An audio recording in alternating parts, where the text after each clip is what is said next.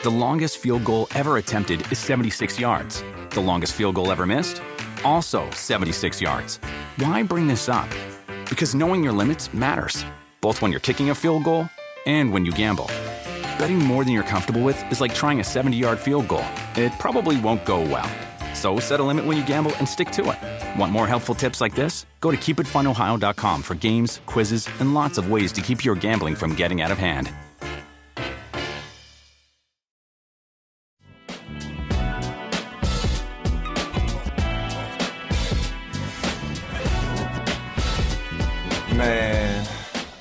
I don't know about you, Michael. I've been spending a bunch of time today watching and trying to process uh, these Senate hearings into the FBI mishandling of the Larry Nassar uh, abuse of over 150, I believe is the number, um, United States gymnasts.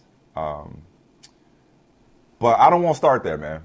It has been an emotional day, All right. emotional testimony. Yeah. I don't want to start there. I need I need to be uplifted. I need to be uplifted. Okay, so I need for you, Michael, to tell me about the special day in the Holley household. I want to know how Princess Ah. Ava woke up this morning. I want to know. I, I, I need to hear. I need to hear a different type of testimonial. Uh, I need to hear about how Ava completed the Holley family uh, as she turns nine years old today. So the floor is yours, my friend. Like, warm our hearts, please. We we need it on a day like today. Yeah, yeah, I, I hear what you I hear what you're saying. We absolutely do, and Mike, I just can't believe it. it's not like she's 19 or 29; she's nine years old. But uh, I'm going to show you some pictures in a second, and one of my favorite pictures uh, uh, was of us walking, just simply walking down the street. Uh, she was four years old, and she liked to hang uh, after preschool. So I remember that like yesterday. It wasn't yesterday. It was five years ago. It's gone very quickly, and so now she's nine. But I just think about it. You said it, Mike. Completing the Holley family.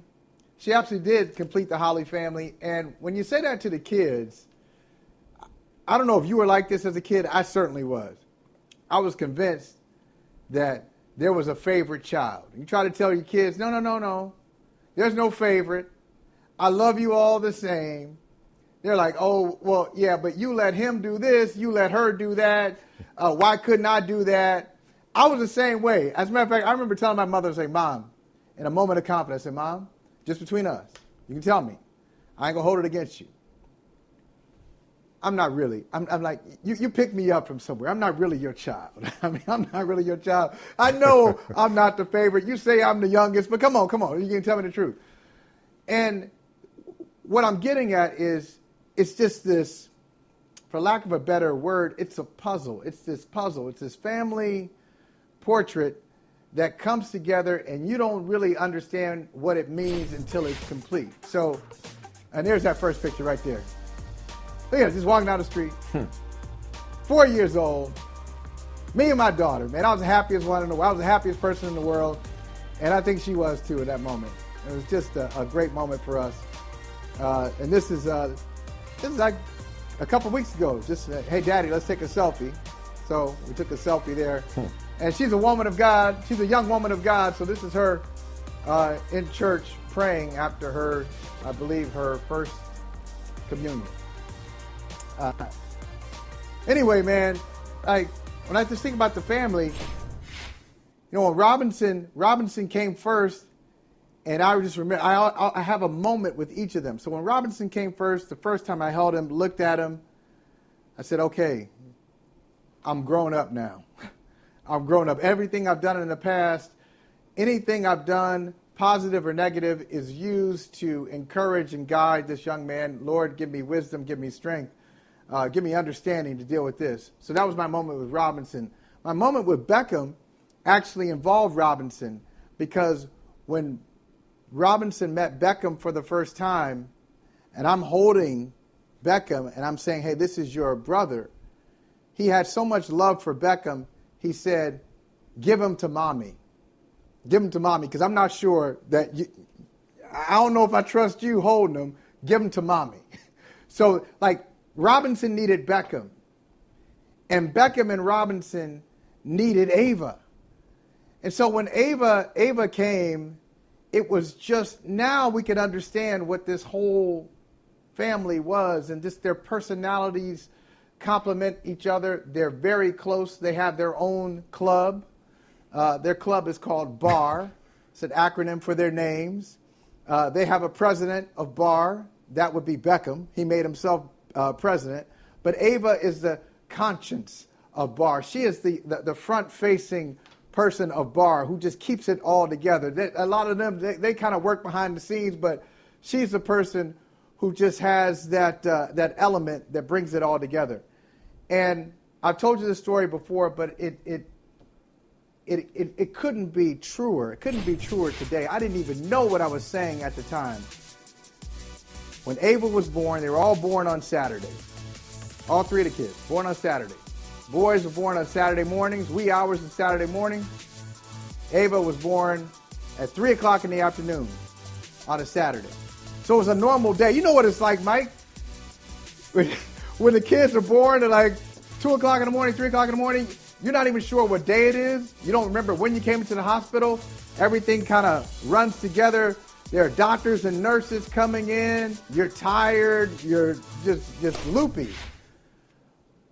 But not on that day. That day was so calm and so vivid, even from the moment when Oni said, Let's go to the hospital. I think this is the day. It was just so light. It was just so normal. It was just so joyful. Hmm. And after I left the hospital, I went to get us something to eat. You know the area, right around Fenway Park, hospital right around Fenway. I'm going to get something to eat, and I'm just feeling different. And I called my mother, and she said, "Well, tell me about you know, tell me about the baby, like what's she like, who's she like, you know what." I said, "Mom, all I can tell you is that she's perfect. It's just perfect. It's just hmm. perfect for our family. We all have flaws. Everybody has flaws. Everybody has their thing. But just for the Holleys, Ava Holley coming in there uh, just completed the circle. And her, one of her nicknames is Little Oni. so I don't know if you've experienced this. Uh, when Oni is not there to kind of tell me what I should be doing or how she feels about a situation, when Oni's not there for that, Ava is there doing the same thing. And I just always say, like, how did you get like this? Like, how do you know this? How do you know to say this where does this swagger come from? Where does this confidence come from? So hey, that's it. I mean, that's really the feeling of just knowing that the family, uh, the family has not been the same since uh, September 15th, 2012. And I just know that I see her. I see her from big picture and what she means to our family. But I'm one of those fellas and I'm not ashamed to admit this. I am one of those fellas who maybe needed to learn the hard way. Like we hear it now. We hear men who say, hey, if you had a daughter, you look at it that way. And then I, hear a lot of sisters say, but why, why does it take having a daughter for you to see it? Guilty, me. I needed to have a daughter to become a better man. I did. And I am now. Yeah. I am now. In that moment, there's a there's a there's a clear separation. Yeah, I was all right. I was all right before I mean, I, September 15th, even 2012. Even if, but I'm better now. Even if you didn't need a daughter, women make us better men. Period. It's no different than right. finding favor when you find a wife. Even if you had it all figured out, there was more that you had to learn or more that you had to see that you wouldn't have seen otherwise. Um, so I don't I don't remember. I honestly I can I can barely. It's all a fog. I can barely remember what life was like pre Maya, who was born a little more than a month before Ava. I, I joke all the time. You went on this you know '90s Cowboys run because I had two, and then you went and had two and then one right after my third. It was like you just like caught up real quick, you know, like like your oldest two are both younger than my oldest two. your third is like a month or so younger than mine. Maya just turned nine uh, on July 31st. Um, that that thing you said about about the uh, the favorite kid, I think what it is, man, especially when it comes to the baby or baby girls. Like I, obviously, you go boy, Right. boy, girl. I go girl, boy, girl. It's just it's not our fault. It's that we get better at parenting by the time we get to the third one. You know, we mellow out a little bit. Stuff doesn't stress us out as much. Yeah. We've been there, done that, got the T-shirt. We know how to react. We, the game has slowed down for us. So it's like, if that was me, you're right. Maybe I shouldn't have done it that way with you. I figured out how to handle it. I, I figured out how to like, you know, pace myself. I'm picking my battles. This is a hill I'm not dying on. You know, like I'm, I'm different now. I have mellowed out. So the baby is the beneficiary of experience more than anything. On the flip side, there's a lot of resentment in my house toward me and toward Maya because she's yet to hear me tell her no. So I don't know, uh, you know, you mentioned she's a mini Oni and she's the boss when Oni ain't around. Like, Or, I, I, or- I or imagine that her older brother's around. baby her and protect her. sometimes when she is there, right? That right, too. right. But it, but do you just like do you spoil her so much until your wife gets envious? Because that's how it is with me and Maya. Like I have to like almost be like, hey, there's enough for me to go around you two. Like no need to fight over me, ladies, because it's like so Maya at nine, you know, she still likes to crawl into bed with us at night. Some nights.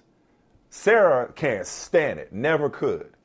I'm like, hey, they're only this age once. As long as they ain't interrupting, yeah. Long as we ain't doing nothing, if, you know, or if, if you know, or maybe I'll pick her up and put her in her room and we'll get to it later. You know, it's not like, you know, it's, it's okay. She's not intruding right now. It's okay. You know, Right, like right. just let her fall asleep and then I'll move her into her bedroom, you know, and then we could, you know, have our time, you know. Um, by then she's fallen asleep anyway, so it's been ruined. But point being is like I just can never tell a child no. So and she knows the perfect voice. So does Ava have that hold on you as well, where she just can manipulate you like nobody else, including your wife? Let me tell you something. It's even it's even better or worse, depending on your interpretation. This is what it's like. The boys, you know, like you know, pa- kids sometimes play parents off of one another. Hey, mom's gonna say no to this, so I'm gonna ask dad. I'm just gonna very slyly ask dad if I can do it, and you're like, oh yeah, cool, knowing that mom doesn't know anything about it, and okay, here we go. No, no, no, no. The boys understand that Ava sometimes gets special treatment. So the boys will ask Ava to ask us stuff, knowing that maybe they won't get a yes. Oh yeah. But if they send, Oh, yeah. if they send Ava now, oh yeah, Ava, hey Send Ava, can we do this? Can we do oh, that? Of course. Ava, ask Oh, this, ask yeah. for this for dinner. Hey, let's say, Yes. Ava, say you want to take a but- road but trip I can here, see through it, though. and they're giving her very, Yeah, they're giving her very through it, specific. I'm like, you don't really want that. right? Like you don't. You, Wait, that's not. That doesn't sound like something you would ask for. Like who sent you in here? Did Savannah send you in here? So I asked you over text earlier. I said to you, I imagine that you're, you're feeling a, a combination of thankfulness uh, and gratitude Yeah. and sadness. How, how much of it? Because I know every time I look at my kids, I get I'm happy and I'm sad. Sad because time is, is slipping away. Because as they say, the days are, are long, but the years are short. Um, you know, I, Mason just came home from school. Mason damn near looking me in my eye. Savannah is looking me in my eye, and it is really hard to chastise and lecture a young woman who's looking you in the eye. Take it from me. Oh, and brother, wait till wait till you're having conversations about what about what they're wearing and where they're going. So I still Right. ain't seen You like- Shang Chi yet. You you leave it. You know- you, you know leave what? in the house. You leave What? it. You, You- like, you in the house look- like you that? like You Yeah, right. I, I mean, I just I, we had I had to have the dress for the job you want, not the one you have. Conversation with Savannah the other day because she walked out going to her first day of school at a rather expensive school, I might add, looking like she going to the club. I'm like, look, I don't, I'm not going to. Look, I I am as progressive and as liberal as a parent can be, especially coming from the age that I came from, okay, and, and the household I came up with. So you get away with a lot that you know old school people would not let you. I, I'm not Right, right. telling you what you cannot wear, but you ain't wearing that to Teach it, school. right. I'm like, you ain't wearing that to school. Right. You, like that's not what you wearing to that school. But that's so. But it was the other night. It was so funny. Uh, she went to to see Shang Chi with her friends. I'm dropping off at the movies, bro. That's what I'm saying. Hold tight to Ava. Hold tight to all these children because, again, I'm going through stuff that you haven't gone through yet. I got 15, 13. You got 12, 11, 9, correct? Is that right? Well, well, official, officially 12, almost 13. Officially. Almost 13, almost 11. Almost, yeah. Almost, and 9. 13, 11, 9, pretty yeah. much. So, I mean, all right. So, but it's like the, the stuff that I'm dealing with, you, you ain't got it yet. Like, so, hey, can I go to see Shang-Chi with my friends? Like, yeah, you can go see Shang-Chi with your friends. Hey, I want to see Shang-Chi. How about I go and I just sit in the theater, like, you know, like in the back, or I'll even go to another screen. And, and then, so that way, since I got to come pick you up anyway, like I'm already there. No, Dad, you're embarrassing I'll be me. right there. Like, how am I embarrassing you? Like, you, I'm not gonna say anything right. to him. Can I say hi? Like, no, you're gonna embarrass. Me. I'm like, so wait a minute. Do you want people to think you don't have parents? That you just got here immaculately? like, you have parents, and I'm dropping you off. Like, why can't I go to the why why for I can't go to the movies? It's a public place, but everything is embarrassing. Right, right. Everything is embarrassing. You can't speak to him in public. The nine-year-old, and the reason why I'm I'm so close to her is because she's the only one that don't let me get close. Right the other ones don't want nothing to do with me no more. I can't go to no games. I can't. They, they want me to yeah, drop yeah. them off at the corner so they can walk down the street as if they got there on their own. I can't look at. It's just I, I got they got boundaries. I'm having conversations about what we, I can and can't do with my children. I'm like, do you know hey, now we, that not that long ago, man, I'd have smacked the piss out you, but I guess it's 2021, so I got to refrain. I'm sorry. I'm, I'm getting. I'm sorry. I'm sorry. I'm sorry. I'm gonna. It's, this is Ava's day. I'm sorry. I, have been. I've been meaning to let that out. It's a timeout. no, no, it's good. Hey, take, take, it's a timeout generation. Take the floor back. It's a timeout generation. You can't. You can't say that anymore. You know, they they don't know. They don't know what, what we went through, and what we went through was probably crazy too. Not probably was crazy. You know, anytime somebody says to you, go get the, you know, fill in the blank, like, oh, oh here we go. go get the switch, go get the belt, go or they don't right. say anything. They just kind of sneak you. So that ain't right either. Yeah. Uh, somewhere, somewhere, somewhere there's balance. Somewhere there's moderation, as you say. Everything in moderation, even including moderation. Yeah. Including moderation. But I would say this: we're not there with the nine-year-old who is who is embarrassed. Not not embarrassed by dad yet, but I gotta tell you, that seventh grader. I don't think I'm embarrassed. Man, we went to orientation. We went to orientation, and so I'm trying to, you know, give him some last minute instructions before he goes into the school. All the kids. I knew it was a little controversial, my move. You know, right before uh, the kids, right before the kids went into the school, they're all lined up there. Can you still hear me? By the way, I froze there for a second. Can you hear me? Yeah, yeah, yeah. Yeah, that freeze. Yeah, okay. I had the all same right. freeze yeah. just now. I got you. I got you. Yeah, yeah. okay. Yeah. All right, good. Yeah, good. So kids, uh, kids are lined up outside the school, seventh grade. I knew, all right, maybe he might think it's a little strange. But I just wanted to go over, and give him one more word of encouragement, and hey, it's all right. You know, you ain't supposed to know everything at the first day of seventh grade. And I get this uh, little, just looking straight ahead, like, okay. it's kind of yeah. keep it moving. Get, yeah, uh, keep it moving. You know, yeah, yeah, yeah. get out of here. Yeah, don't, don't, don't talk to me. But the nine-year-old, sadness. It's not sadness, but you know what I find myself doing?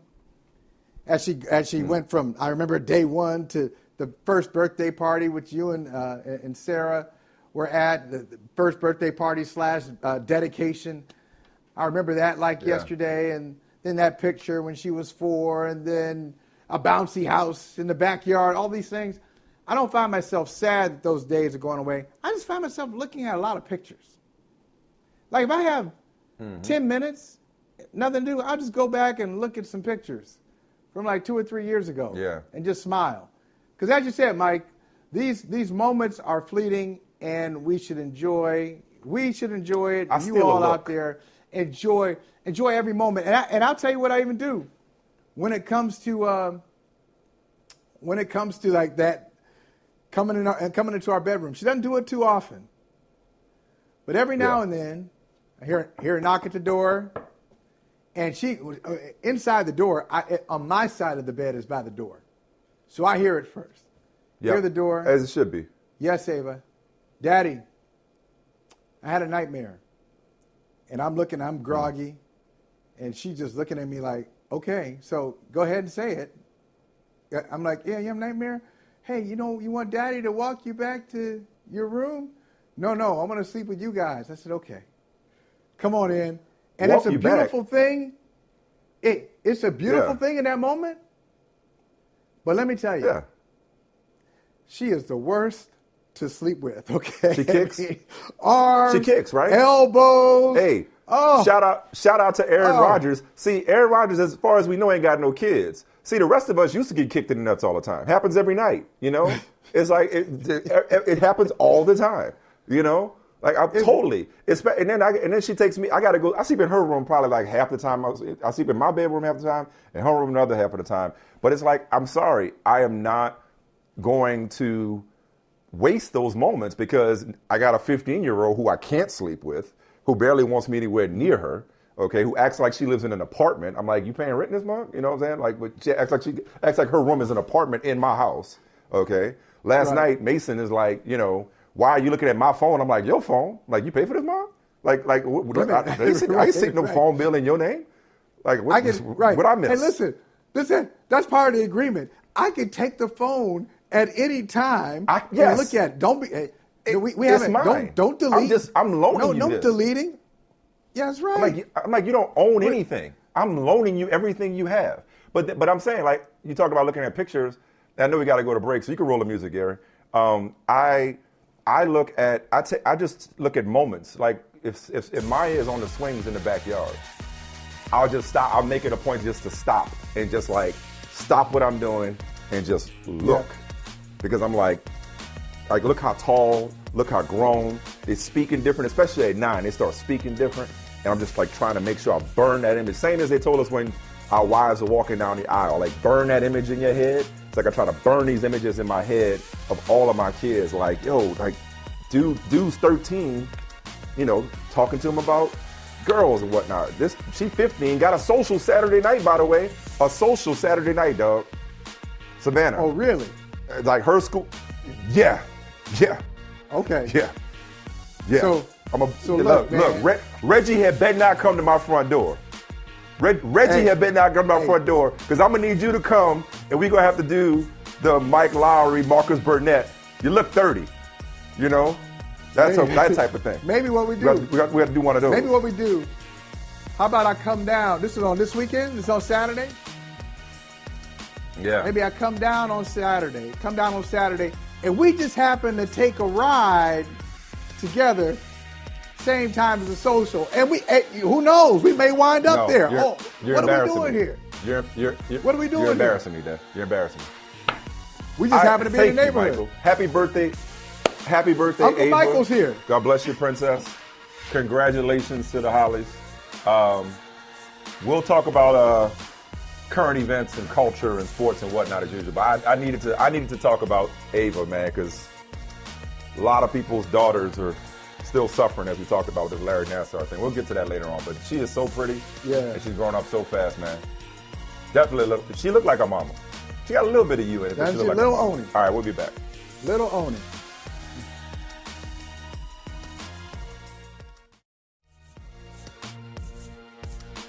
There's a lot of rookies playing. It's pretty amazing. I, I don't remember this many young rookie players. Even watching yesterday, when I think of even the second year guys, Tua, Herbert, Burrow, Trevor Lawrence. I mean, Fields played a little bit. Trey Lance played a little bit. Zach Wilson's playing. Mac Jones is playing. That's a lot of young quarterbacks. So, um, kind of gone are the days of Drew Brees, Peyton Manning, Philip Rivers, Eli Manning. You know, those are the guys that I'm used to hearing. Now I'm watching yesterday and I'm seeing all these young guys. So, you know, that's just the way it goes. You know, I'll be forgotten here soon enough. I'll move on and they'll be on to someone else. But that's just the way football goes, as as does life. You know, you know, Mike. Uh, Tom Brady. You, we played a clip. Was that last week or a couple of weeks ago where he talked about just the the elements, the technique of playing football, and some of the things that he thinks about, and how he won't throw certain passes in the neighborhood of defensive players because if something he was happens, talking about how yeah, the, the, rules yeah, have the- the rules have let offensive players off the hook. You don't have to be as precise because the rules are protecting offensive players more than right. when he first came in. There- He said, not the defensive player's fault. That's really the quarterback's fault for, for putting that player in that position, and the defense is uh, getting penalized, but it really is bad offensive football. But th- there are a couple of things here. One, I just like that Tom Brady is sharing his opinion about stuff. You know, you remember, Mike, uh, I don't know when it was for you. When when you first learned to cuss? you first learned to cuss and you felt like you could do it. I it. don't know. I mean, probably it was you- Three, You, know, you know what kind four. of house I came up in? I mean, look, it was early. It was early. I'll tell you that much. It was early. I'm saying, but certain kids, okay, certain kids like me, that's very funny, and you didn't do that on purpose. I mean, look who you're that's funny. talking to. Like, you know me. You know, you know me better than that. I when? I know. Like, I don't know. As long as I can remember. but I can't believe you asked me for that. people like me, for people like me, Yeah. it took a while where you learned this new language. Hell, I learned from the And then all of a sudden, all of a sudden, you just want to use it all the time. You want to use it all the I learned from Lisa. I learned from. I, look, I, look. You talk about. I learned. Oh, Lisa- from, my parents Lisa had me it? to cuss. Lisa could Lisa Ooh, could Lord spin it. mercy. She she could. Uh, You think I got she do it in a creative way?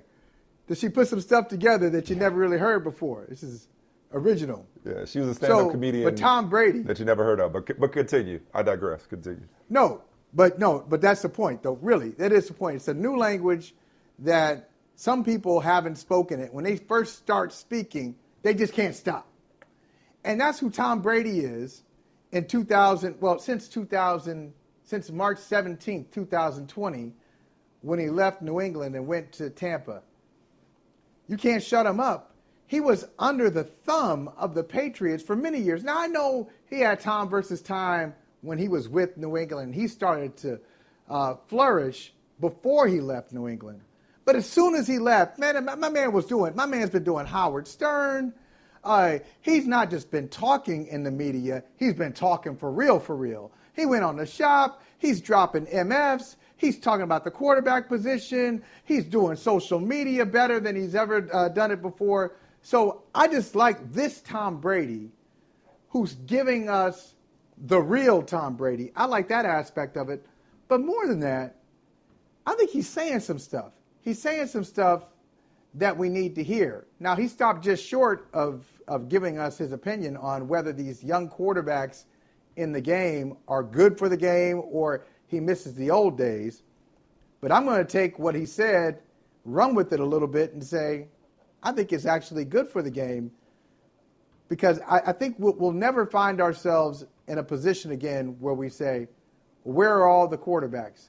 I think we're about to have supply and demand. I think we're about to have more supply than demand at the quarterback position because it's trickling down to college and high school. Let me ask you this: I, I don't even know. I don't even know what kind of offense y'all ran at, at McDonogh 35 uh, in the 1990s. So maybe by the 90s, you have some spread offenses in high school. But I'm telling you, my high school was not great. But even the best teams in our league, man, you we might be lucky if they threw if they slung it 15 times a game. That was a lot. Quarterback wasn't throwing around like that in the late 80s, early 90s.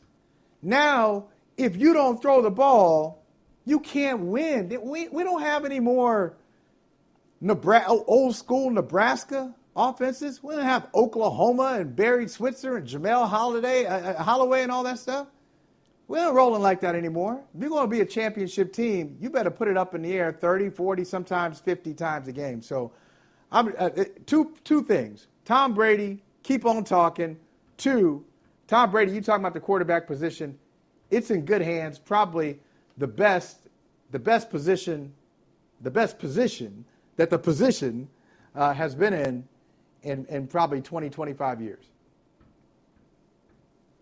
I remember telling you a while back that we were in a golden age of quarterbacks, especially in the AFC in particular, young quarterbacks, and telling you that um, it's, this it's going to be pretty. It's pretty crowded. It's pretty tight. Uh, I don't know if I use the supply and demand terminology, uh, but that these jobs are at more of a premium because teams seem set. But let me emphasize the seem part because the more I think about it, I don't know if that's the case. I don't know that the supply is going to exceed the demand. I think the supply and the, and the continuing influx of, of young quarterbacks who are being trained and tutored and mentored. Help our man Quincy Avery uh, from QB Takeover, who comes on uh, once in a while, on Brother from Another, comes to mind. Like the business of quarterbacking is booming so much to where I don't think this, the supply is going to exceed the demand. I think you got to work that much harder to hold your spot, or you'll be replaced almost in an instant. I mean, I think I think it's going to be several classes of quarterbacks. Like there's going to be the quarterbacks. Like everybody's going to end up being a journeyman. Everybody's going to end up being a journeyman. Like I think what what, what is right. dead is a day of a quarterback having a job for a decade or more. That's one. That's one. That's one. That's one uh, position that, that, that won't exist. The other one is remember the days where a quarterback's contract would tie the organization to that quarterback for better or worse. You know, and you, it's nothing to do with that quarterback. I mean, you signed him, you got him. I mean, look, man, we saw Carson Wentz get moved. Uh, we saw Jared Goff get moved. That's the number one and number two picks of their draft. Um, we saw Sam Darnold not even make it through his rookie contract after the Jets traded up to number three overall to get him. I think there's just so many talented young quarterbacks until you don't have to spend any more time than necessary evaluating them. I mean, Charles Robinson wrote about it on Yahoo, and you asked Thomas Dimitroff about it yesterday, I believe, about teams not necessarily being in a hurry. I mean, we, we figure Mayfield right. and, and, and Jackson will get their contracts, but teams learning their lesson about signing these quarterbacks to these mammoth contracts, and these contracts are growing. This average per year is growing.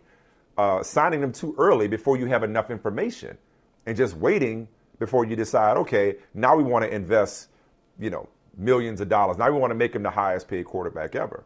But there, but I, I think it's really these guys are gonna have it's nothing's gonna be given to them anymore because before you know it, somebody else that's just as capable is coming in from college on a rookie contract, and a team is going right. to look at it and say, "Hey, I could continue to spend sink a bunch of money into a quarterback that ain't getting me there, or I can go with this young guy that can get the job just get the job done just as well, if not better. That may be more dynamic athletically. Or you know what? We're just blowing the whole thing up. We're just we're you know we're switching administrations or we're switching um, uh, organizations or what have you, too. and a new GM and a new head coach. They just want they just want a, a, a, they want their own quarterback. They want their own guy. So I don't think it's a supply exceeding demand. I think it's just like you snooze, you lose type situation, and you don't have as long a leash.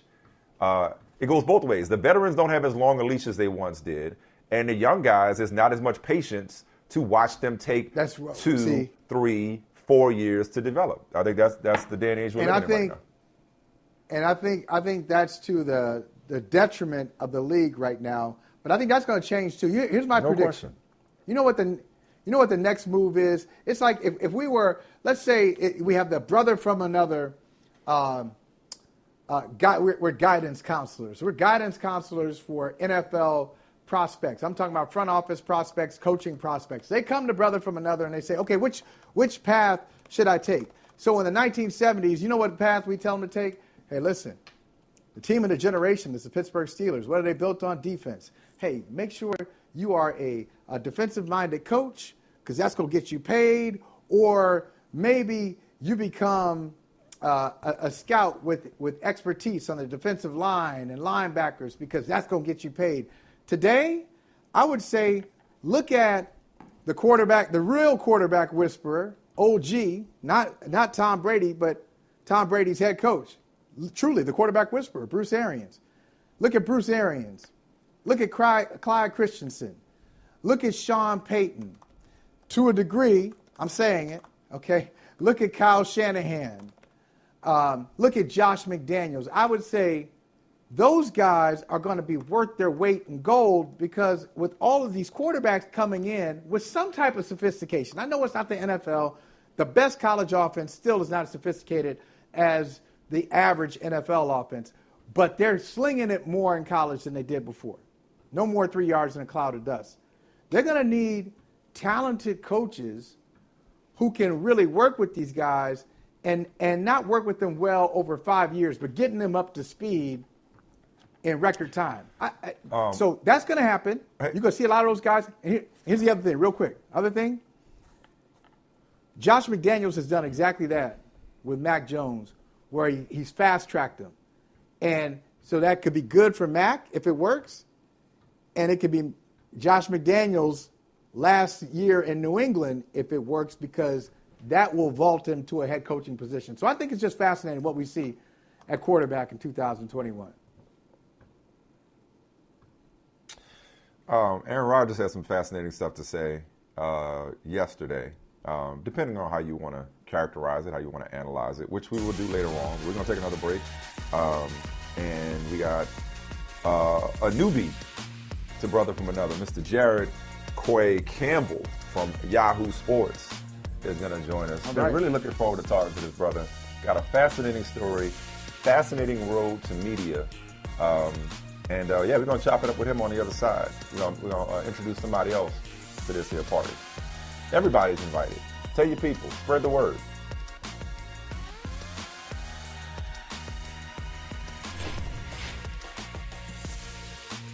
That one was entirely due to the double nut shot I took.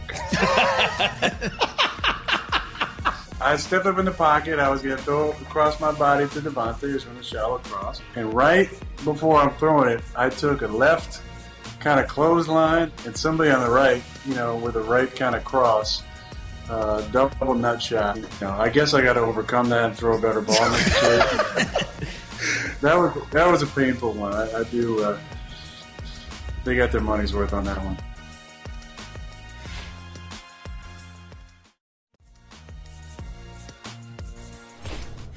But first, we gotta talk COVID. Do we have to? Yes, we have to. Because the virus is still wreaking havoc in the sports world. The New Orleans Saints have reported eight positive COVID cases amongst coaches, a staffer, and one player. This is not good. This is not good. It's not. But it could actually be worse. The entire Saints coaching staff is vaccinated, and the NFL says a vaccinated person can come back to work after testing negative in two consecutive days. The Saints star receiver Michael Thomas was added to the COVID list yesterday, which sucks. But He's already out with an ankle injury and wasn't expected to return until several weeks into the season anyways. The Rush hopes everyone makes a speedy recovery, but damn, the Saints are really going through it. After they were displaced by Hurricane Ida, they're playing their home games in Florida and training in Texas, two of the most dangerous COVID states in the nation. Maybe that's why John Wall wants to get the hell out of Houston. Ah. Oh man, it is so good to welcome Jared Quay Campbell from Yahoo Sports. Uh, as you just saw, he hosts uh, the Rush on Yahoo, uh, the Rush with Jared Quay. Um, such a versatile dude, man. Like, just been really looking forward to meeting you and talking to you, man. It's our first time chopping it up.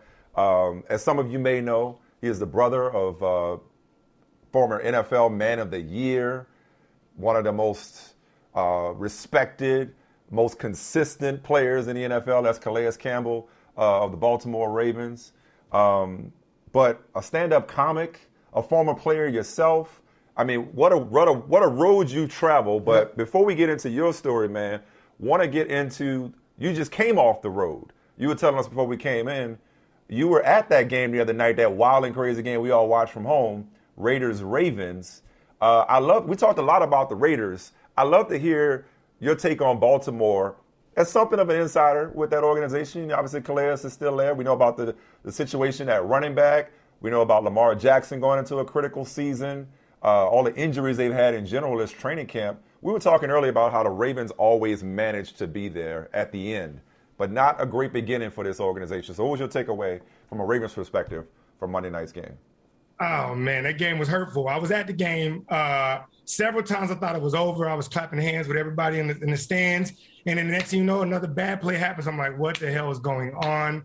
But ultimately, I think the Ravens are going to bounce back. I mean, they're, they're, this next man up, yes, injury bug has bit them. It's did it before, and they always come back. That was the Raiders' first home game in their stadium. It was electrifying. Ice Cube performing at halftime. Mm-hmm. Yeah, they got one. That's good. Luckily, there's 17 games this season, so one loss won't hurt you as much. Um, but yeah, man, let's be honest, man. The Ravens defense is going to boat up and not let Derek Carr, or any other quarterback, throw for 400 yards again.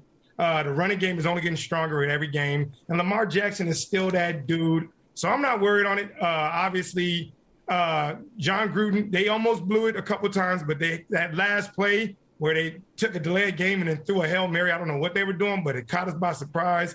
So I give them a kudos for that. That was a good play. All right. More important, how was Vegas? If you know what I mean. Man, I barely survived it, man. I'm honestly, I didn't know I was gonna be here today. I did.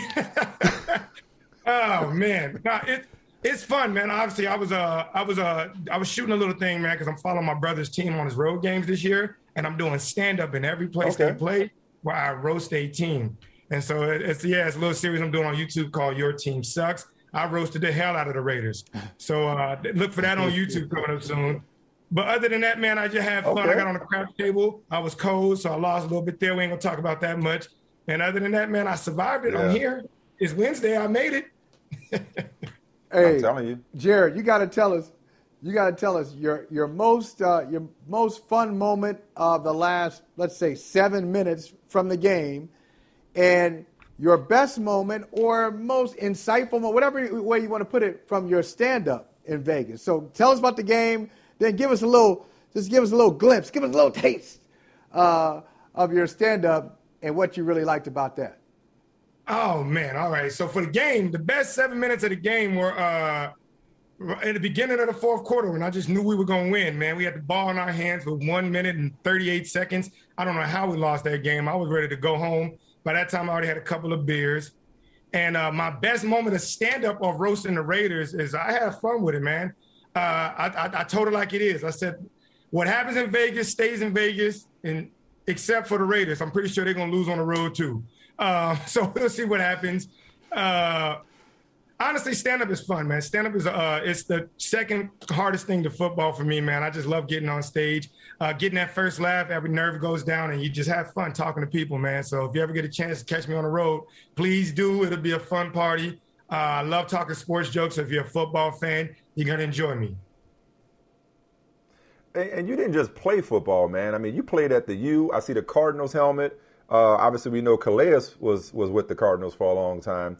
Uh, you undrafted in 11, but you were on the Cardinals practice squad, if I'm not mistaken, in 2011. So I mean, you made it farther than 99.9% of people who strap it up. So you weren't you didn't just play football. You played football. Where did yeah, the stand-up comedy come from? Where did that calling come from too? Right. Man, all right. So with the football season, man, I'm gonna be honest with you. I got cut, but now that I'm older, I like to say I retired because it gets better with the ladies and whatnot. But um, standing up, stand up comedy's always been a baby for me, man. I used to love writing. I wrote screenplays and they always be funny. And so people in my class like, go try stand up. And I did it and I was good. And so after I got cut in 2011, I just started getting on stage while working out. So I was getting swole and getting strong on stage. And football never called me back, but stand up did.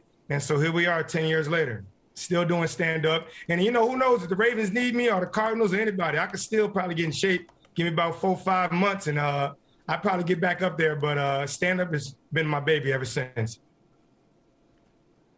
So, what's more nerve wracking for you, playing in front of a packed stadium, or, I mean, like trying to get jokes off in front of in front of a tough crowd? Ooh, Talk about hostile uh, environment football is a team sport. Football, you got 10 other guys on there that everybody, when they score a touchdown, you got 10 guys to be like, yo, it ain't just my fault. Uh, I opened up for Gary Owens in uh, Vegas like three years ago, and it was like 5,000 seater. And I remember going out there like, man, this is a lot of people looking at me. And so I would say uh, uh stand up can be tougher, but I've been doing it long enough to have fun with it. You know, you know, 10,000 hours, I've been getting a lot of reps. So now it's not as uncomfortable.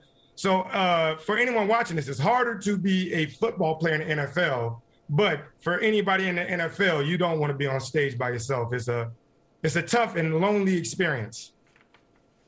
So yeah, yeah so we we we we've heard from from players. Usually it's quarterbacks who say stuff like this. Man, I was in a zone. You say same thing in basketball. I, you know, the, the hoop was hoop was huge. I couldn't miss. I was taking threes, I had hand in the face. What's that moment been like for? Have you experienced that moment as a stand-up comedian? And do you remember where you were if you've experienced that thing where you just like, man, I'm funny. Man, I'm funny. Everybody's laughing. I got it going tonight. I could be up here for two hours. Man, uh, Stand up's different, man. Football, you know your record. When you do good, you like, man, we 11 and 0, or we know we we won and 11. I need to do better. You know exactly where you are. Stand up, you can have your best set ever. You go on the road, you didn't tape it, but everybody was like, you the funniest person I ever seen. Let me take a picture with you. Let me send this to my grandma. And then the next day, you just wake up and it's like, all right, next week, another city. And so the the highs of it don't echo as long, you know.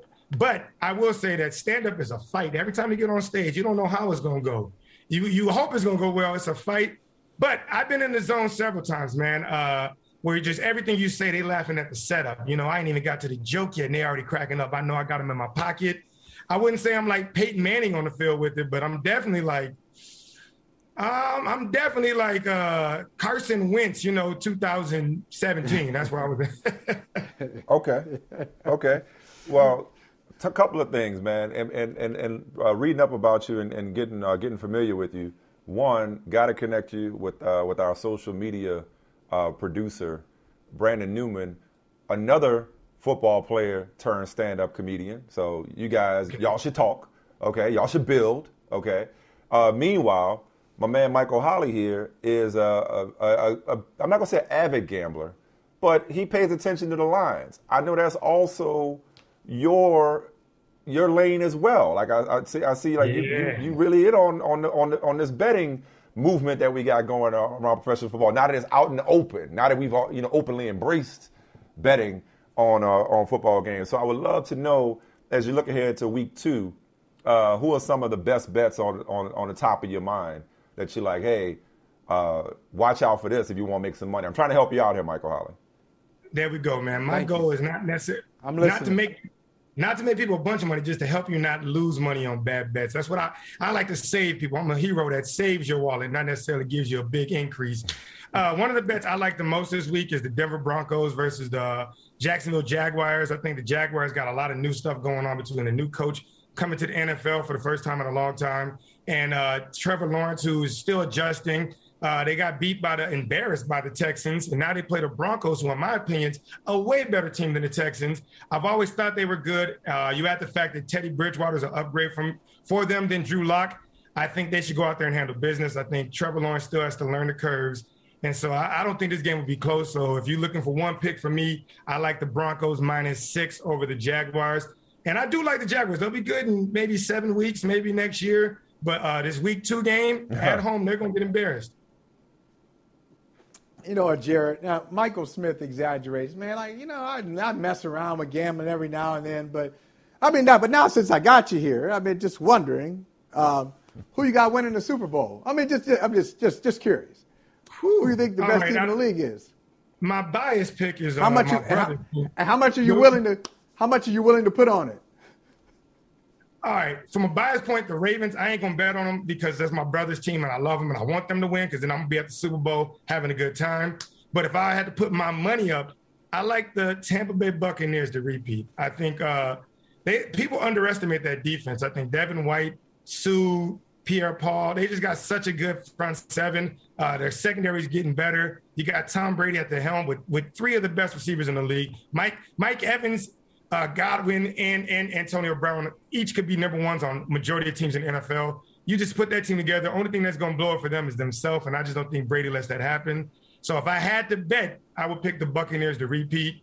But if I was going with my heart, I think the Ravens pick it back up, man. They go on a run and they they, they get to the championship, so I could be there drunk at halftime singing along with whoever's performing. okay, hey, listen, that's an honest answer. Now, I need since that's an honest answer, I need you to give me an honest one here. Okay, we've been talking about college football the last couple days. USC is looking for a new head coach. That's a storied program. Another storied program, your school, the U. And I, but most of the time we're talking about late 90s, maybe 80s, early 2000s what is it going to take to get the U back to that level, championship level? Woo, man. Uh, first of all, the U ain't never went nowhere. All right, we just letting other teams catch up because that's what we like to do. Uh, we, we recruiting, man. Honestly, Miami sells itself, man. I went on a recruiting visit to Miami and I seen that place. They're like a country club. They got a, a, big lake in the middle of it. It's nice. Everybody walking around with shorts and some girls in bathing suits tanning. It's a fun place. So anyone that goes there, uh, right now, man, I just think the SEC and Alabama specifically has a just a chokehold on the recruiting process, and a lot of the Florida talent is not coming home to Miami. I think that is changing though. So the U will be back, man. We ain't we might not win a championship this year, we might not win it next year, but trust me, some point in the 2020s, we're gonna win a championship. And everybody gonna be throwing up their U because we revolutionized the U, invented swag. We put the turnover chain on the map, and we got another championship in us, man. I, I got a feeling, man. Hopefully, Derek, if not him, man, we got a, another quarterback coming in. So I think that we'll be stronger on the offensive end, and once the defense picks back up, we'll be solid. Last thing before we let you go, man. Uh, we see, I see you behind you. You got the Man of the Year trophy that I mentioned earlier. Um, yeah. That's... What, what's your best story growing up, the brother of Calais Campbell? Because every time that man talks, like the, the most distinguishable and distinguished voice in sports. I mean, I know you've heard all the jokes, all the all the Kermit the Frog or whatever jokes. I mean, he just his voice, you cannot mistake it. It's incredible. But but it seems like a just a huge presence What's your best Calais Campbell story for us? Go ahead and embarrass oh, him. Got a lot of them. All right, so just so you know, Calais is my brother from the same. I know y'all brothers from another. And uh Calais is way, way bigger than you. Gotta, me, you gotta make that distinction.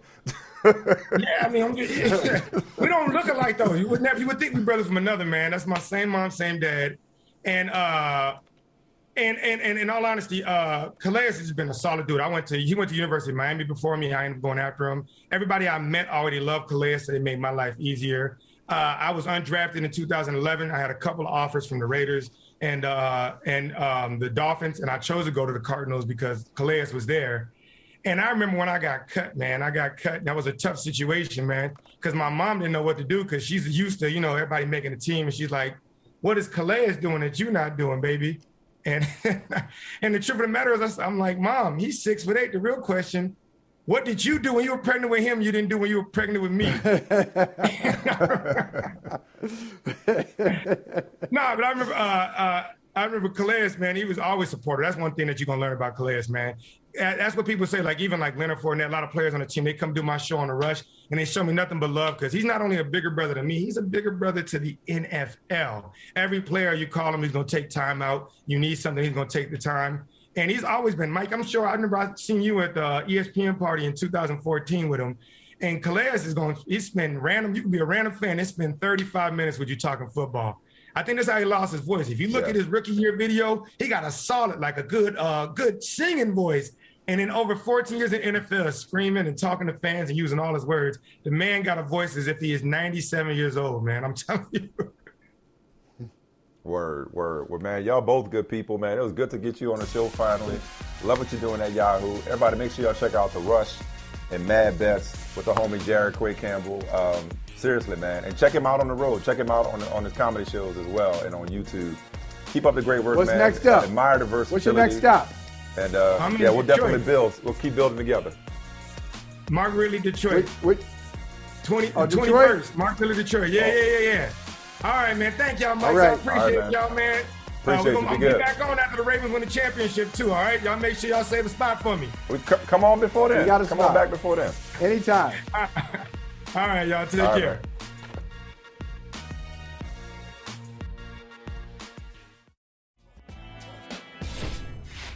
I, as you guys know, I can't stand in any form of distraction. Um, so I'll discuss this today with the Leadership Council so that we can make sure that all of our energy and uh, our, all of our energy is on our preparation for Auburn, uh, and that's how that's how we'll handle it. I'm gonna I'm gonna talk to the Leadership Council today about it. Uh, I just wanted to add a footnote, Michael, to a conversation that we were having yesterday um, around Clay Helton's dismissal as football coach at USC uh, and potential candidates. I think it was yesterday we were talking to Steve Wyche when uh, when Adam Schefter tweeted that uh, Chiefs offensive coordinator Eric Bieniemy uh, would be interested in USC, one of the few college jobs he'd be interested in. Um, went to high school in LA, knows LA, uh, you know, a hot head coaching candidate who is yet to uh, get his opportunity, as we've discussed ad nauseum. Um, and so we were talking yesterday about, you know, whether or not it made sense for uh, Eric to wait to see if uh, uh, an NFL opportunity presented itself versus taking a, a, premier college job like USC, which you know you can barely distinguish. You know when it comes to the level of prestige, not to mention compensation with some of these college jobs versus the NFL. It's not it's not the step down it once was. We were talking about, oh yeah, Eric Bieniemy, look how many times he's been passed over already. He can't afford to to wait for the NFL to get its act together, for somebody in the NFL to finally right. do the right thing and give a, an overqualified offensive coordinator for the premier team in professional football, one of the premier teams in professional football, at least in the AFC, uh, his long overdue opportunity. Blah blah blah. Right? Then I was thinking, I was like, wait, we skipping a step. We skipping a big step. Does USC want him? Like, why why why do we presume right. that USC is interested in Eric Bieniemy? Like, this is what you like to see. Because taking you behind the curtain as a longtime NFL national insider myself, okay, yeah. taking you behind the curtain, this is what's supposed to happen. This is how the game is played. Is the agent and confidants and people who are interested in pushing in, in, in media, people who are interested in pushing Eric Bieniemy's name to the forefront of conversations about head coaching vacancy, this is what you do. You let it be known. Eric B would be interested in this job. But that's a big if. If if that they yeah. were interested in him. And you just heard from James Franklin a second ago. Dan Patrick was saying on his show earlier today, like, oh, uh, he's hearing, according to a source, that there's mutual interest on the part of Penn State's James Franklin and USC. I'm watching, I think it was Pete Thamel and Dan Wetzel um, and Pat Forde at Yahoo. Uh, they were pushing Bill O'Brien uh, earlier today. Obviously, he's gone through that car wash that is, I think it was phrased, that is the University of Alabama. Had a good head coaching run, personnel uh, mistakes aside. Had a pretty good head sure. coaching run in Houston. And obviously, we know what yeah, he did at right, Penn State, right. right? Not to mention offensive right. coordinator with the New England Patriots in between. So I say all that to say, man, you know, college football ain't exactly got its act together. They haven't exactly done right when it comes to black head coaches and black administrators for that matter. So the step that we skipped yesterday was presuming that USC has sense enough to bring in the offensive coordinator for the premier offense in the NFL. Like Bill Plaschke, we talked about it yesterday, wrote about uh, you know trying to get another Pete Carroll another dynamic individual. Hire somebody who's somebody, right? Because remember when Pete Carroll was there, he had been a head coach in the NFL, a, a, a failed head coach, let a lot of people tell it, in both New York and New England. He preceded Bill Belichick in New right. England. It was after Bill Parcells, as you know. They bring Bill Parcells, uh, excuse me, they bring Pete Carroll into to LA. Now he's a rock star, right? Who has a brighter star?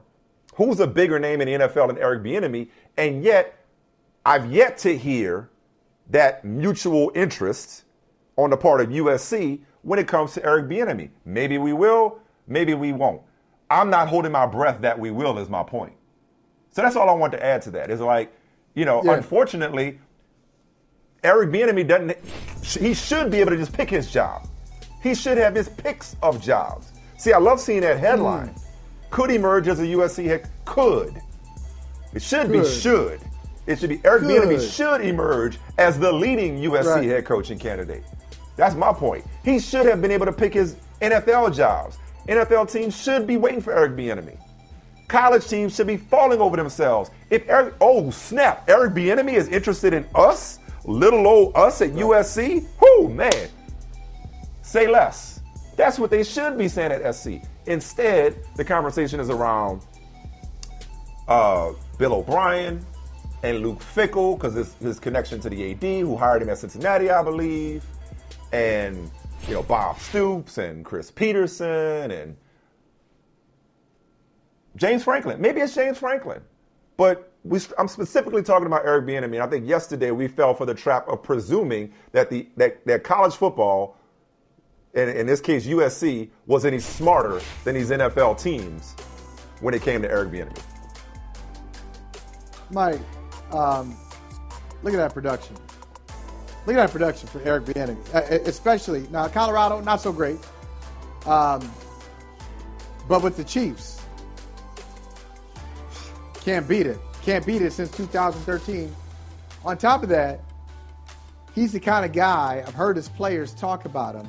He's the kind of guy that gets buy in, his players love him, and that's a big part of it. Not that your players have to love you as a head coach, but as a head coach, you've got to be able to have some kind of recruiting apparatus in place. You got to be able to get the best prospects on campus and retain them. So that's a very that's, a, that's an essential key to the job, even more than coaching, even more than X's and O's. I think it's getting people to campus and keeping them and having relationship relationships within Los Angeles and Southern California to get that recruiting back on uh, back on par. Because, as I said, USC, it's always a whisper away from being a top program. But I'll get back to Eric Bieniemy in a second. Can we go back to James Franklin? And we talked about uh, yeah, John Sawatsky a while ago. We talked about John Sawatsky and the art of the science and art of interviewing. And didn't he say something about tough sounding questions, but they're not actually tough questions? Yes. They just sound tough. Yes. Did you order the Right. code red? You know, that kind of thing. Right. James Franklin had a tough, definitive sounding interview. Man, you ain't say nothing. That clip we just showed, man, he ain't say nothing. You guys know how you you know I hate a distraction, and uh, I'm gonna meet with our leadership board. H- hold on, did you say you? Did I hear you say you don't want the job? Did I hear you say you're not leaving Penn So State? he said something without saying something. No, he ain't say nothing. so, so I, based on if I'm there, if I'm if I'm a columnist for the Philadelphia Inquirer or for uh, the Centre Daily Times, whatever is covering Penn State there uh, in the middle of nowhere in Pennsylvania, oh my God, it's in the middle of nowhere. But if I'm a columnist there, Hey. Hold I'm- man. I'm going Happy- there. oh, oh, yeah, I Oh, got, I got- I got friends that I got friends from Happy Valley. I, I know Happy Valley, and you ain't vi- and they visit you, you don't visit them because it's in the middle of nowhere. But anyway, I'm writing that James Franklin wants the job. I'm just going to take what I what I what I saw and what I heard, and just kind of make an educated guess that he's not necessarily saying I don't want to be considered. He just kind of dances. It's right. That's USC, one. man. Two. Two. Uh, we talk about movies here a lot. You remember Spike Lee's classic movie, Do the Right Thing? Remember that movie? Mm-hmm. So Do the Right I Thing. think it's on Netflix again. The Yeah. character, Oh. oh, it is great, great movie. Uh, the character Buggin' Out, played by uh, Giancarlo Esposito. Hey Sal, At one point, he's in. He's, these in- he's black people Sal. on the wall. He's about to take a bite out of the pizza. Yeah. He looks around. There's a picture of Joe DiMaggio. There's Frank Sinatra. Yeah. He's in all. He's hey, hey, hey, hey, yo, Sal. How come you ain't got no brothers on the wall? Michael Jordan. Okay, like why we got some Boycott brothers Sal's on the wall? famous. Yeah. He said, uh, "How about some African Americans? This is an Italian American pizzeria." He's like, "But I don't see no Italian Americans in here. I see black people in here. So why put some brothers on the wall, right?" So that that leads to this tension. So I say to USC, "Where the brothers? Like, do you know? I, look, I don't know USC football inside and out, but I'm just telling you, as I go over my mind's eye." In USC football over the years, a lot of iconic names John Robinson, John McKay, Pete Carroll, as you mentioned. Some names that are less than iconic, you know, Lane Kiffin, Steve Sarkisian, Ted Tollner, Paul Hackett. You see a theme? Now, why is it that USC has never had a black coach? Is there a problem here or is that a coincidence? So you talk about Eric Bieniemy and should he wait for the NFL? Getting a job at USC might be harder than getting a job in the NFL because their history suggests to Well, me. And again, That- it's that's not just very their difficult. history. It's it's And I it's wanna know- college sports, college know- football in particular. What's that They- about? They, have an opportunity. I don't know. Why I- not? well, we know. I mean, we know what it's about, but bottom line is they have an opportunity well, I- but- to potentially well, rectify I'm that. I want to be clear on something. I want to be clear on something. I don't know I'm if not that's saying that, what it is. That It's Well, just a hell of a coincidence. the history speaks for itself. The history speaks for itself. Point being, they have an opportunity to, you know, change that history with James Franklin. I just want to be clear. Like, look, James Franklin is quite qualified. I appreciate the qualifications of, of, of Bill O'Brien, you know, especially having now gone through Alabama and, set, and, and potentially, if they win this year, the way others, you know, have under, under Nick Saban, wash the stench of the Houston Texans and the way things finished there off of him. I can see why Bill O'Brien is an attractive candidate with his resume. Resume. James Franklin won at Vanderbilt. James Franklin has won at Penn State. I could certainly see why they'd be interested in James Franklin. And there's the black coach we're talking about that, that they could potentially hire for and make right. history. Uh, you know, when, you, when it comes to USC football. All I'm saying with Eric Bieniemy is yesterday we got we were assuming that the feeling was mutual when it was like, hey, should Eric Bieniemy wait until the NFL, uh, you know, get, get, this this hiring cycle, the NFL gets it right finally and gives him a job, or should he go and take the job at USC? Well, is the job at USC available? And again, college football in general, not just USC, but college football in general, has a long history of the workers being confined. Everything about college football is white except for the players. Whether it's the money, whether it's the administration, yeah, whether it's the coaches, the players is, is the big difference. Um, and honestly, I, I, don't know. Franklin, I don't know. Well, I just want to say this, uh, just to be clear. I don't know the history of USC well enough to go in there and say, "Hey, USC has a real problem with hiring uh, black people uh, at, to, to, be, to, be, the head coach, head coaching for the, of the football team. I want to be very clear because I understand. I know USC has had African American athletic directors. I know that, but I'm talking about the head coaching spot. What is it? Like eh, when, when you when they hired Ted Tollner, I'm just going to bring up some of the names that are just like, ah, okay. They hired Larry Smith.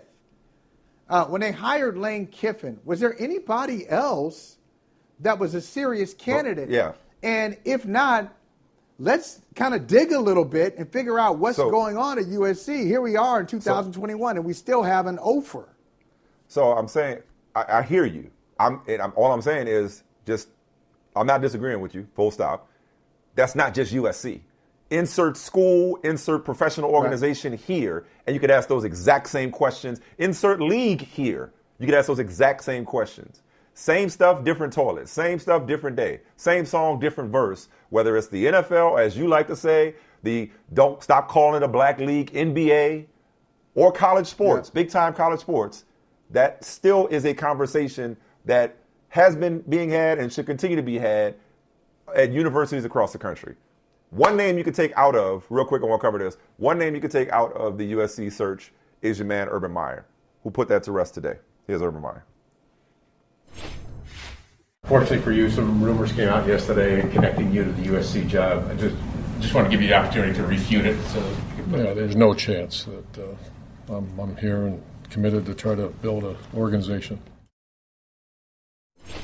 No chance, Michael. I just wanted you to hear no that chance. so you can stop trying to send Urban Meyer. Can you give Urban Meyer a chance to fail, please? I know you think he's gonna fail, hey. but just give him a chance to fail. Okay, just give him a chance. But one game in. Give him credit. Oh my God! Like you talk about, I'm you, you know how Urban credit. Meyer is my Ben Simmons. Urban Meyer is my Ben Simmons. You know how you talked about how the Ben Simmons stuff had gone too far, like way too far in the other direction. Like, okay, wait a minute, yeah. I get that he choked, but it's like this is too much. That's what it is with Urban Meyer. Like, okay, Maybe they don't like him right now. Maybe there's a culture shock going on in Jacksonville. Maybe, you know, the history of college coaches is is is sketchy at best, transitioning to the NFL. But after one game, y'all trying to put this man back in college, I'm still interested to see if he can turn this thing around. And you know what? He's won everywhere he's been. Let's let's let's give him more than one game before we try to send him back to college. All right, that's just a little too premature. Hey, listen, Mike. I'm going to give Urban Meyer all the credit in the world. That's a denial. That is a denial. Yes. That is very strong. That's emphatic. Now, a couple things. Now then again, One, once once upon a time, we heard Nick I'm Saban. not going to be the Alabama coach. So there's that. Keep asking. keep asking about. You can keep asking. I'm not going to be the coach of Alabama. Then it's roll tide. But I'll give I'll give Urban credit for that. I will not give him credit for this. Um, well, you know, we decided to uh, we're going to go with Trevor as our starter. Who, who Trevor? Oh, Trevor Lawrence.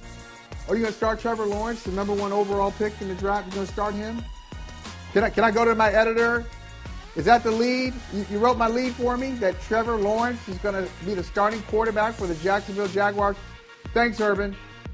Appreciate it. Come on.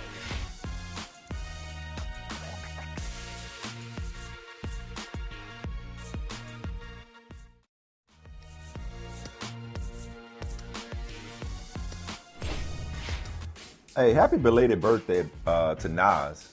A belated happy birthday to Nas. Celebrated his, I think, 48th birthday yesterday. One of the greatest to ever bless the microphone.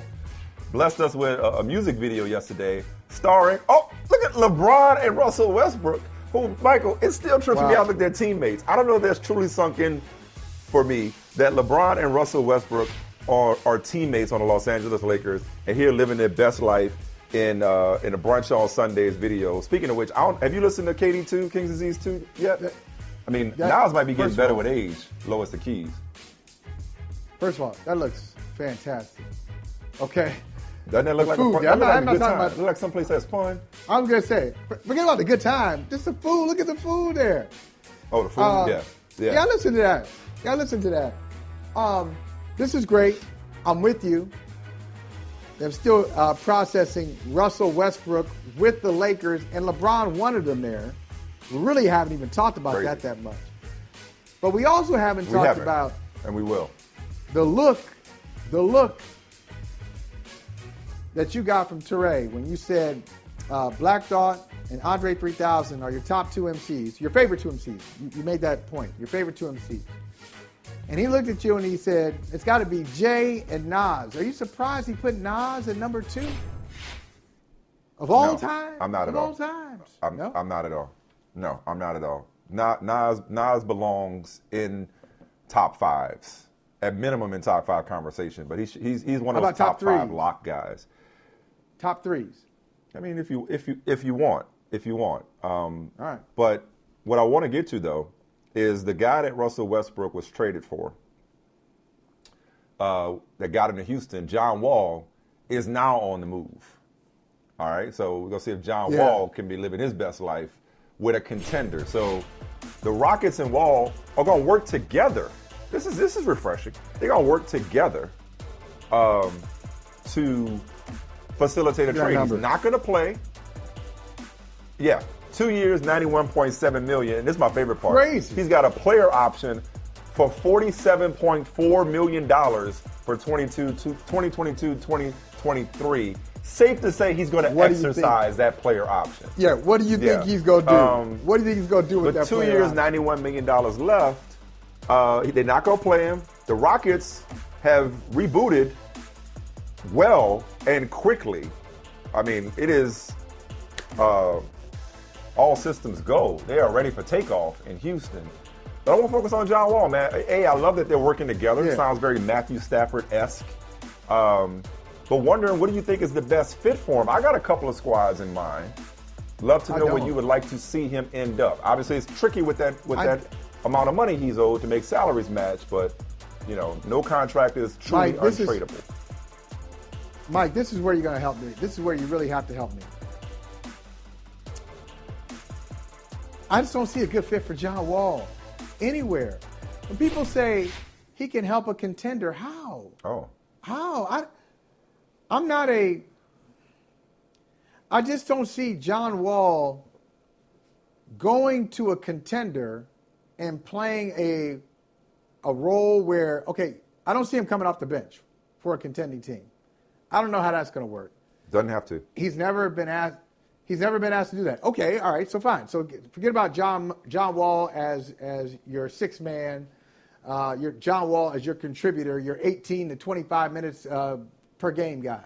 So now let's go John Wall, starting point guard, 33 minutes a night, 35 minutes a night on a contender. Because we still have to talk about contenders. It doesn't make sense on these teams that are far away from winning for a number of reasons. Sometimes, No, he in makes some sense. cases, He these makes sense on a teams contender. have people. Okay, He makes sense on a contender. Who? I- I got- Milwaukee? I got two oh, for Brooklyn? you. No. Philly? No, no, of course Who? not. No. So yes. I can't- So first I- of all, seriously- we, we are talking about a guy. 21 points a game, seven assists, three rebounds last year. Didn't have a great shooting season, but is a capable enough Right. shooter that he can help the Clippers. He can help the Clippers stay afloat while Kawhi misses time next year. They need a point guard.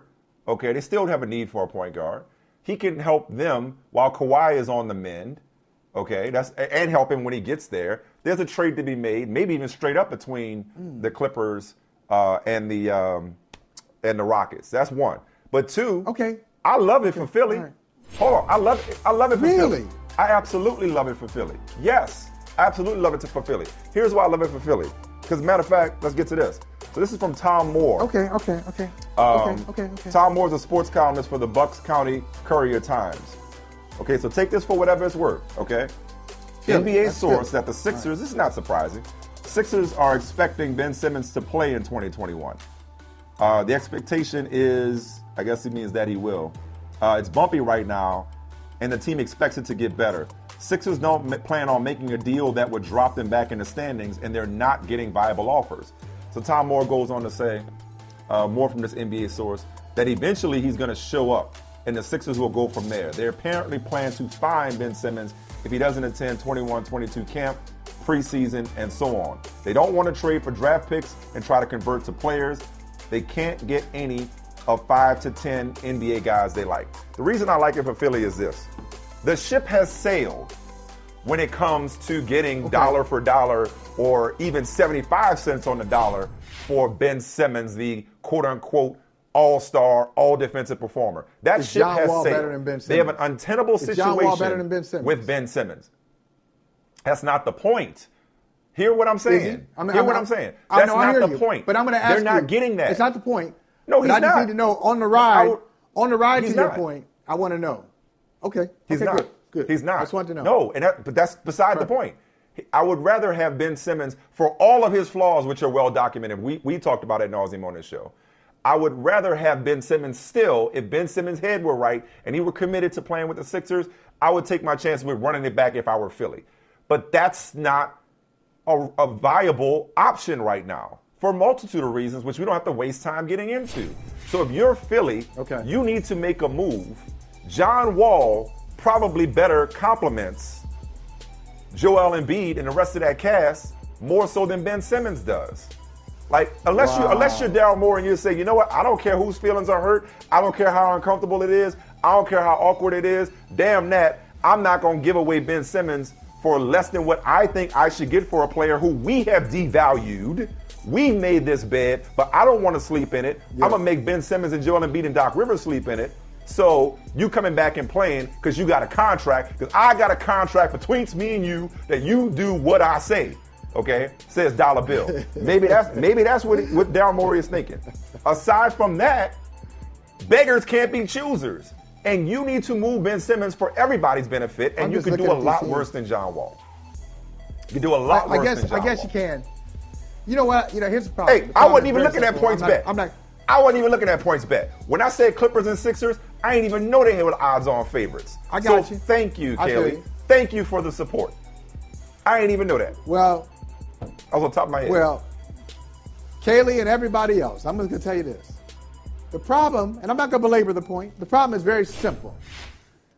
I, I guess I'm underrating John Wall.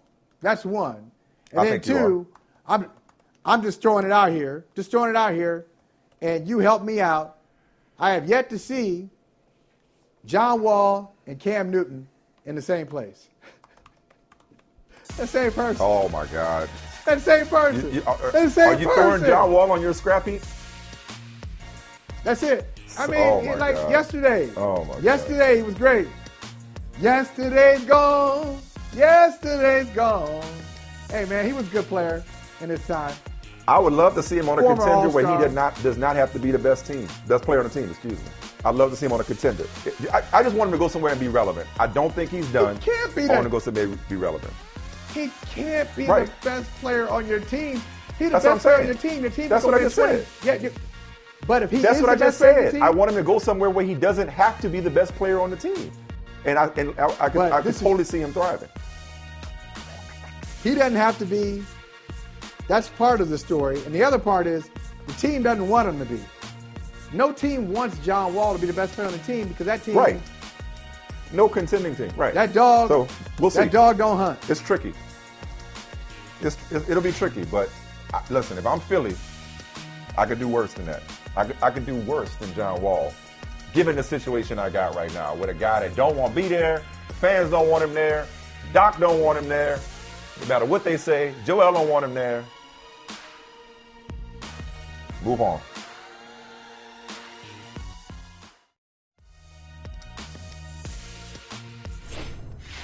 As an elite gymnast, I have had the honor to represent the United States of America in multiple international competitions, including world championships and the Olympic Games. Over the course of my gymnastics career, I have won 25 world championship medals and seven Olympic medals for Team USA. That record means so much to me, and I am proud of my representation of this nation through gymnastics. I am also a survivor of sexual abuse, and I believe without a doubt that the circumstances that led to my abuse and allowed it to continue are directly the result of the fact that the organizations created by Congress to oversee and protect me as an athlete, USA Gymnastics, and the United States Olympic and Paralympic Committee, Committee failed to do their jobs. I don't want another young gymnast, Olympic athlete, or any individual to experience the horror that I and hundreds of others have endured before, during, and continuing to this day in the wake of the Larry Nassar abuse. To be clear, sorry. Take your time. To be clear, I blame Larry Nassar, and I also blame an entire system that enabled and perpetrated his abuse. we gotta. Can we understand? Do people understand we, what we witnessed today from Simone Biles and from McKayla Maroney and from Aly Raisman, sitting at the witness Mm. table, uh, discussing, sharing, um, testifying to the trauma inflicted by Larry Nassar, Nassar, excuse me, um, things that Simone Biles hasn't even told her mother. Uh, she testified to today on Capitol Hill, and not just an elite gymnast, the greatest gymnast of all time. And Jason Johnson, thanks for coming through, man. Like I think about how, as as we as we know, uh, a system cannot fail those it was never intended to protect.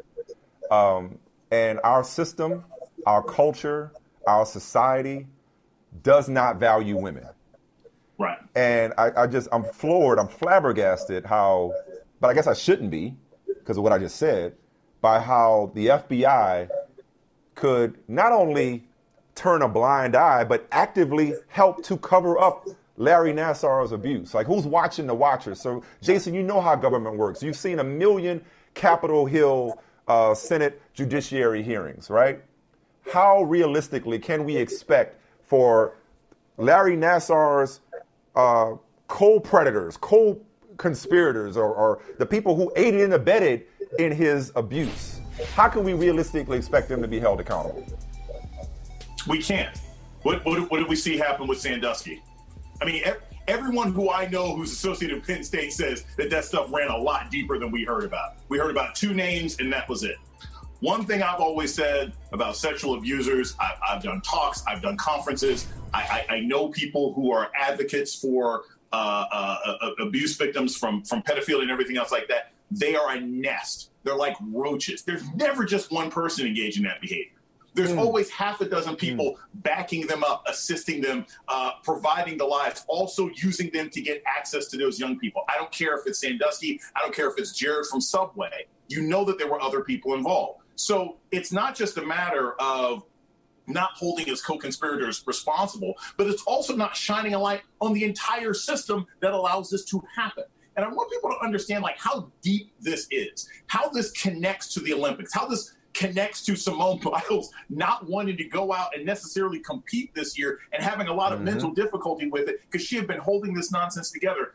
Nassar wasn't just a regular doctor. He was one of the most important doctors in one of the most important aspects of the American Olympics. This would be like Michael Jordan coming forward in a teary eyed press conference to say that the trainer that Phil Jackson assigned him to sexually molested him. Yeah, That's how bad Yeah. this is. And that's how people need to see it. yeah. You know what? You just you just uh, you just spoke to a point that I, I don't think we can say uh, often enough or loudly enough. I think it's an excellent point. We go back. Anybody who was critical of Simone Biles during the Olympics, think about some of the commentary you heard there. think about what she said today. Doesn't it all make sense? I'm going to advocate for myself because at my most vulnerable moment, at my weakest moment, nobody was there for me. This I am more important than whatever you have going on here. I, I think that's uh, I think that was powerful. Uh, what she did today. Well, did that really jump out at you, Doc? Yeah, it, it did, but it but it, it it always infuriated me because we talked about this on the show, guys. Like I was thinking about this. We were all thinking about this at the Olympics. She didn't even want to compete this right. year. And imagine having to go back and perform for the very same people that abused you. I've always said in that sort of larger sense, you know, this is the, the Chris Rock joke, right? Like uh, black people's relationship with America is like is like that uncle who used to abuse you but paid for you to go to college. Like we always have that conflicted relationship yeah. with this country. This is specific, right? She was competing to bring honor, prestige, and money to American Olympics that had left her to be abused and molested. I can't imagine the kind right. of mental fortitude that it takes to do that. Well, well, not just that. I mean, you're talking about somebody. This this is the most accomplished and decorated gymnast in history, who achieved those things and accumulated all those medals while being abused. She talked about how right. he was abusing her in competition. You know, he he abused her. Um, they were in Tokyo for a competition, and he molested her. So she right. was. I mean, again, I don't want I don't want to trivialize this very real experience by even connecting sports, but understand what I mean when I say this, because this is this is life and death, and this is the everyday thing, unfortunately, for so many people. But she was. If she wasn't already the greatest, she was right. doing what she's done while being molested. Right. uh, uh it's, right. It's, this is, it's, they were they were doing. Excuse me. I don't mean to just minimize it or, or just limit it to Simone Biles. They were doing it while being molested and by being failed by this system. It was just sickening. And it was so powerful. This is one of the biggest sexual abuse scandals in United States history. And at the forefront of it are women who competed on behalf of the United States. This is no different than, than how the United States constantly fails our veterans, constantly yep. fails our frontline workers, fails law enforcement. See January 6th, same category. Well, and, here's the other thing. It's like the the the level of, of, of psychological pain and difficulty these people had to go through, you can't just throw it all on one guy, right? There's there's not one Jack Ruby. There's not yeah. just one person. You know there's multiple people involved. But that never seems to happen in this country. We never pull the thread on the multiple people who are involved in this. It's always let's find the Goes bad guy, high. wrap it up. It's 3:55 p.m. Law and order. We got to be done, right? That's the problem. And I and it, what you're going to have happen is yeah, Simone Biles will will will, will have therapy and, and she's got everything going for her for the rest of her life.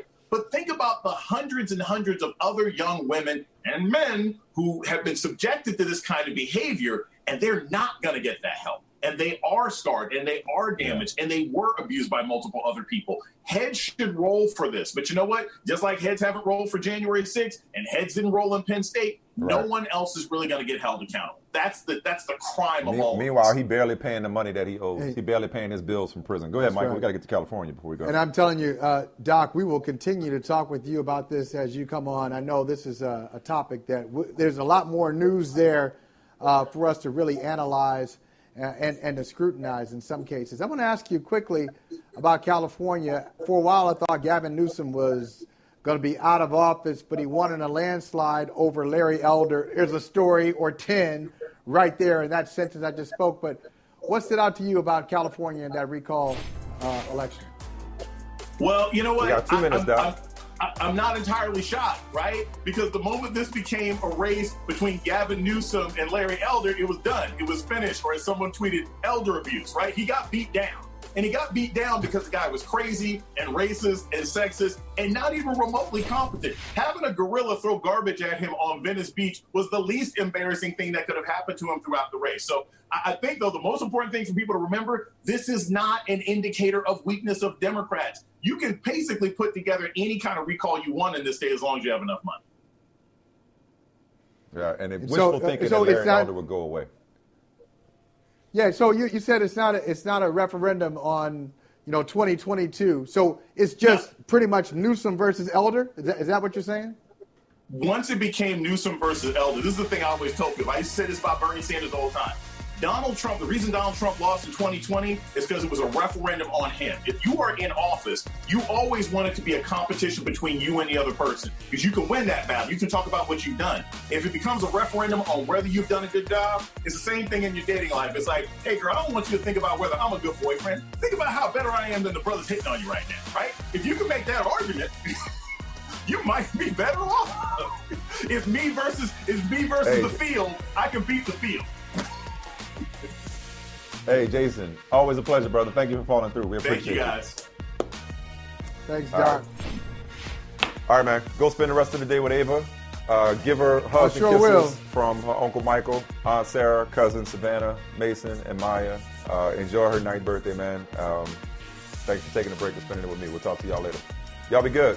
See yeah, y'all tomorrow. man. Thanks. Thank you. Thank you. Love you guys. See you.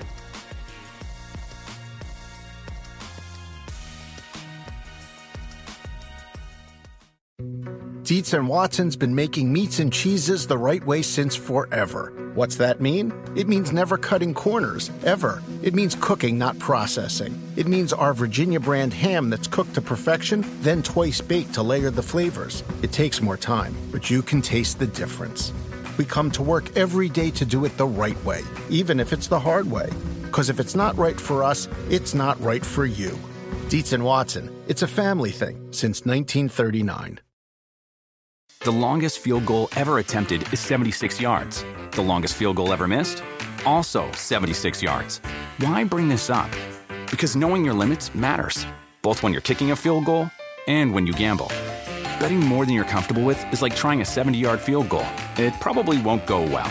So set a limit when you gamble and stick to it. Want more helpful tips like this? Go to keepitfunohio.com for games, quizzes, and lots of ways to keep your gambling from getting out of hand.